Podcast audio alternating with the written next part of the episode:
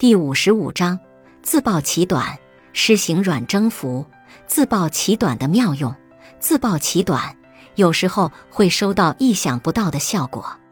如果你深刻地了解了这一点，并在适当的场合对他人示弱，那么打消他人的敌意也不会是一件难事。坦率地承认自己的弱点与短处，反而会让对方感受到你的真实可信。要知道，谁愿意接近一个完美无缺的人呢？自暴其短的妙用。战国末年，秦国已经成为各诸侯国中实力最强大的国家之一。秦王嬴政为了一统天下，发动了多次战争。一次，大将军王翦奉命远征，秦王让他统帅秦国全部兵力。重权在握，王翦却如坐针毡，惴惴不安。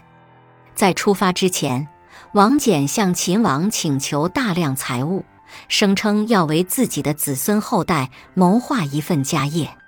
秦王答应了，爱卿大可放心，本王定会让你没有后顾之忧。王翦毕恭毕敬地谢恩。等王翦率领军队到了战场之后，又多次派遣使者向秦王请功，请求秦王将良田金银赏赐给自己。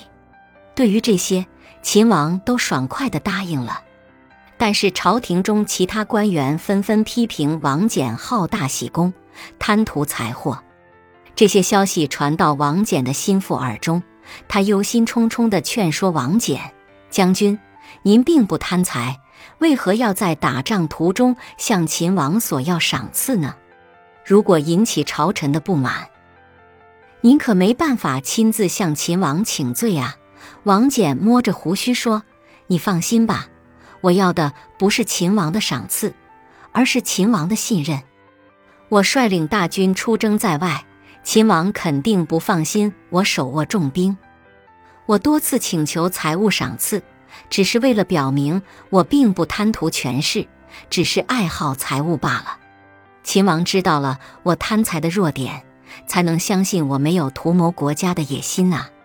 听了王翦的一席话，心腹打心眼里对他敬佩不已。一个毫无缺点的下属只会让秦王担忧怀疑，而一个贪财的下属却能让秦王放心信任，这就是王翦自暴其短达到的效果。当你把自己的弱点展示给对手看的时候，对手就会发现，这个看起来很强的家伙，其实也有办不到的事情吗？这样一来，对手当然就会放松警惕，减少对你的敌意了。炫耀容易引起敌意，而适当暴露自己的弱点和短处，会让敌意瞬间消失。本集播放完毕，感谢您的收听，喜欢别忘了订阅专辑，关注主播，主页有更多精彩内容。